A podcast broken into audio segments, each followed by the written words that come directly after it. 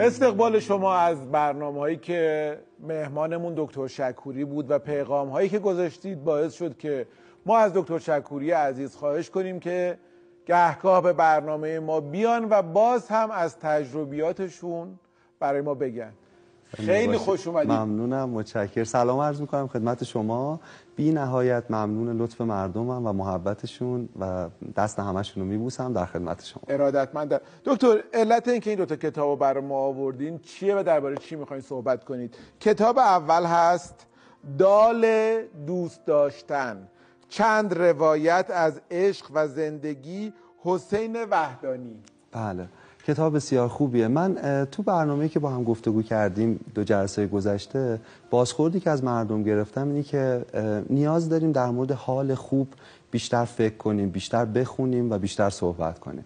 و همین اساس من این کتاب آوردم که همین بخشیشو بخونم، هم در مورد یه مفهوم جدیدی که شاید کمک کنه با مطالعه، با دریافتنش در کتاب‌ها حال ما بهتر بشه، در مورد این با هم گپ بزنیم. عالی، چیکار کنیم حالمون بهتر زنده بشه؟ باشید. ببینید، به صورت کلی اگه یه جمله بخوام بگم اینه که و حول این جمله مفاهیم رو طرح کنیم، اینه که تنها راه رهایی تحمل امر تحمل ناپذیره.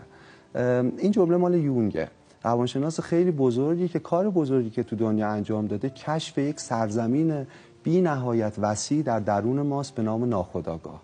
یونگ میگه هر آن چیزی که دیدیم، لمس کردیم، چشیدیم و باش تجربه داشتیم، همه چیز در یک سرزمین بی نهایت وسیع به نام ناخودآگاه وجود داره. رنج هامون، حسرت هامون، لحظه های تحقیرمون و اونجا وجود داره. پس هر آنچه که دیدیم، هر آن چیزی، یعنی که حتی اگر الان ما یادمون نیست، ولی اینا ثبت و ضبط دقیقاً و رو کنش های ما، رو تصمیم های ما، رو نگاه ما به دنیا به شدت اثرگذاره. پس اگر ما یه وقت میریم یه جایی میگیم چقدر این تصویر انگار آشناست، این بو رو من مثل که قبلا در واقع شنیدم، برام این بو، این صدا، ولی یادمون اینا از ناخودآگاه. دقیقاً همینطوره.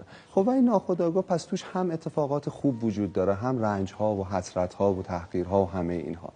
فرار کردن ما از این رنج‌ها، جوری که جذب شبکه‌های اجتماعی میشیم یا تو صنعت سرگرمی خودمون رو یا انکارشون میکنیم به هر شکلی، کمکی به حلشون نمیکنه. ما هم که از رنجامون فرار کنیم، رنجا ما رو پیدا میکنن و با ما مواجه میشن. تنها راه رهایی تحمل امر تحمل ناپذیره، یعنی باید مواجه شیم باش، باید چشم تو چشم تا حالمون بهتر شه. دیدیم بعضی شبا قبل از خواب جسممون بی نهایت خسته است، اما روحمون بیقرار میشه، خوابمون نمیبره. آره. یه تنشی، میدونید، یه بیقراری همه سلولای ما رو گرفته، از این پهلو به اون پهلو. اینا همین آتش فشانهای ناخودآگاهه که یه اتفاق اون زیر داره ملتهبش میکنه. راه مواجهه با اینا چیه؟ ببینید، چند تا رنج اساسی تو دنیا وجود داره که اینا ازش نمیشه فرار کرد. اولیش به نظر من تنهاییه. تنهایی از کجا اصلا ریشه میگیره؟ چه جوری شکل میگیره؟ ما از 7 ماهگی تو دوره جنینی به تعبیر روانشناسان امروزی رو به یاد میاریم. ما ارتباطی رو در درون مادرمون به یاد میاریم که در اوج امنیت بودیم، در اوج اتصال با او بودیم، قلبش رو تنفس حس میکردیم، از او بهترین جای دنیا بود. بعد به دنیا اومدیم، بند نافمون جدا شد و این آغاز تنهایی ما بود. به این نتیجه رسیدیم که دنیا قدرتمنده و ما قدرتمند نیستیم، دنیا بزرگه و ما بزرگ نیستیم به اندازش. و بعد میدونید، چون نقطه مرجع ما اینه، یعنی ما یادمون میاد اون اتصال بی نهایت امن رو با مادرمون، برای همین انتظار داریم هر رابطه این حسو به ما بده. ولی خب مادرمون هم دیگه آدم جداست، یه فردیت دیگه است که داره زندگی میکنه.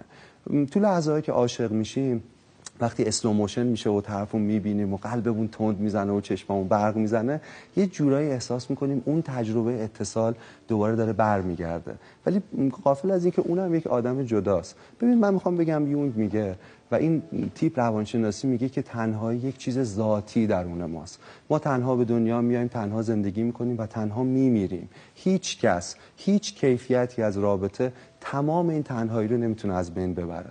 و ما از تنهایی میترسیم به 2 دلیل. اول اینکه وقتی کودک بودیم اگر تنها میموندیم میمردیم، و دوم اینکه وقتی بشر کودک بوده در ابتدای تمدن، اگر تنها میموندیم قبیله حمایتمون نمیکرد میمردیم. ولی امروز در سال 96 و در بزرگسالی ما از تنهایی نمیمیریم. ارزش بیش از حدی که به رابطه ها میدیم به خاطر این 2 تا نکته است.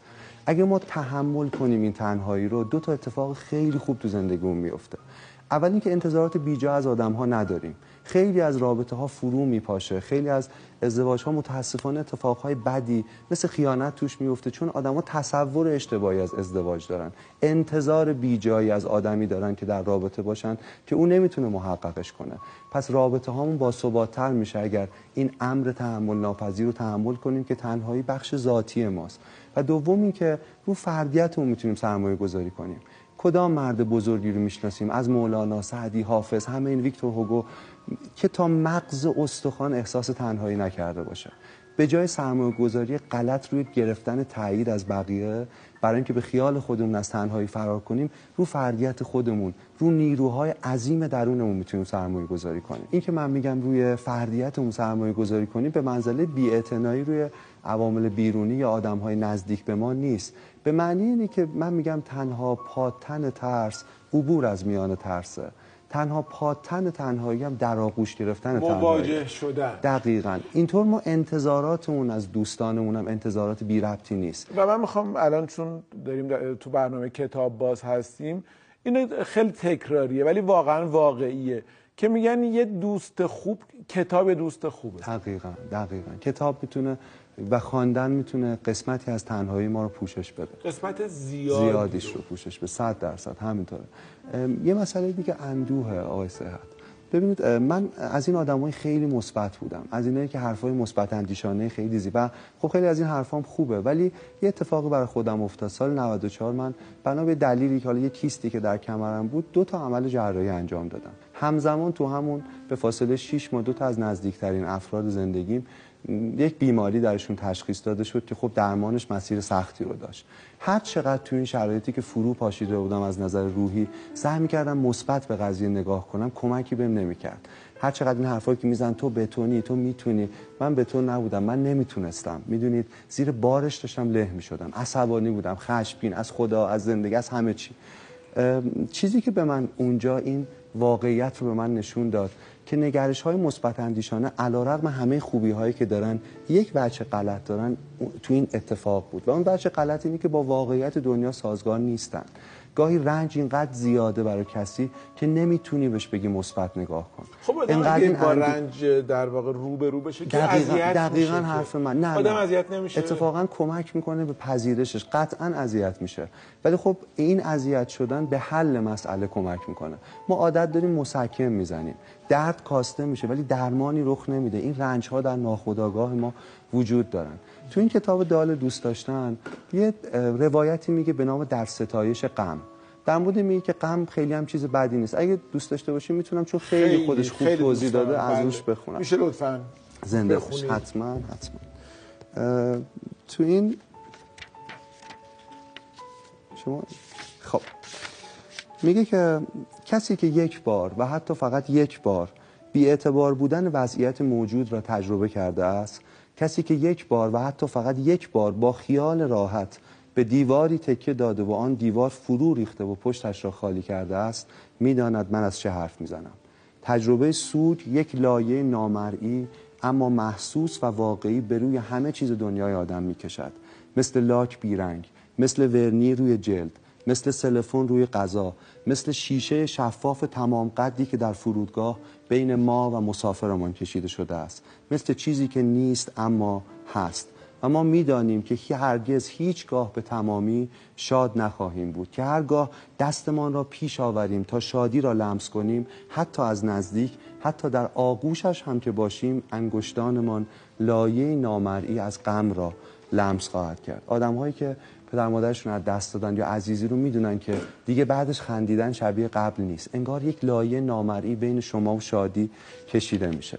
در ادامه میگه غم نه یک اتفاق زمانی یا حالت انسانی است که موجودی است جاندار که نفس میکشد و در کنار ما زندگی میکند. آنگاه که خسته از روزمرگی بر صندلی اتوبوس نشسته ایم، یا در جمع شاد همراهان یکدل رها شده ایم، یا پس از سرخوشی و گرده شبانه پای ظرفشویی ایستاده ایم و بشقاب‌ها و لیوان‌ها را به کف آغشته ایم و شادمان آهنگی را زمزمه می‌کنیم، غم می‌آید آرام روی صندلی، لبه تخت، روی زمین یا پشت میز آشپزخانه می‌نشیند، با صبری وصف ناشدنی به ما خیره می‌شود و آنقدر منتظر می‌ماند تا تیزی حضورش از حباب نازک انکار ما بگذرد.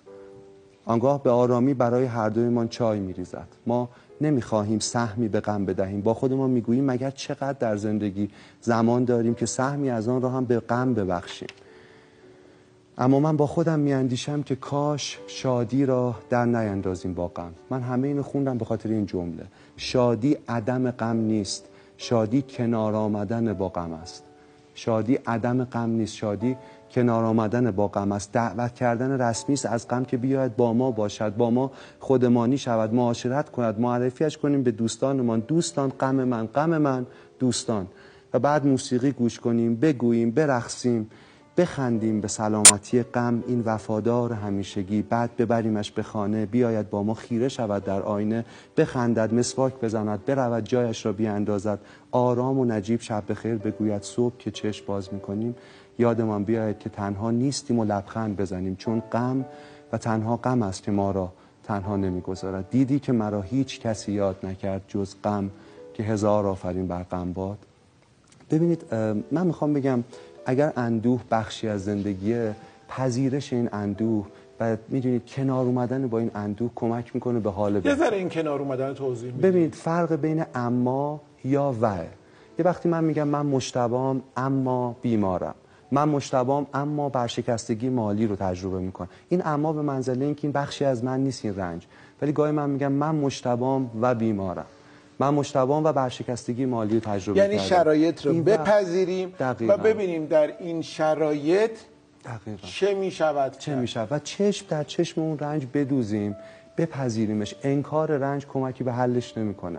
پذیرشش مثل اینکه گوشت روح میشه. دکتر شکوری، میدونین که اگه من و شما رو ول کنن اندازه کل شبکه نسیم بکنم صحبت کنیم، اینه که بذارین همینجا بقیه‌اشو بذاریم برای جلسه بعد. چشم، حتما ادامه میدیم جلسه بعد همین موضوع رو ان شاءالله. ممنون از شما، مرسی.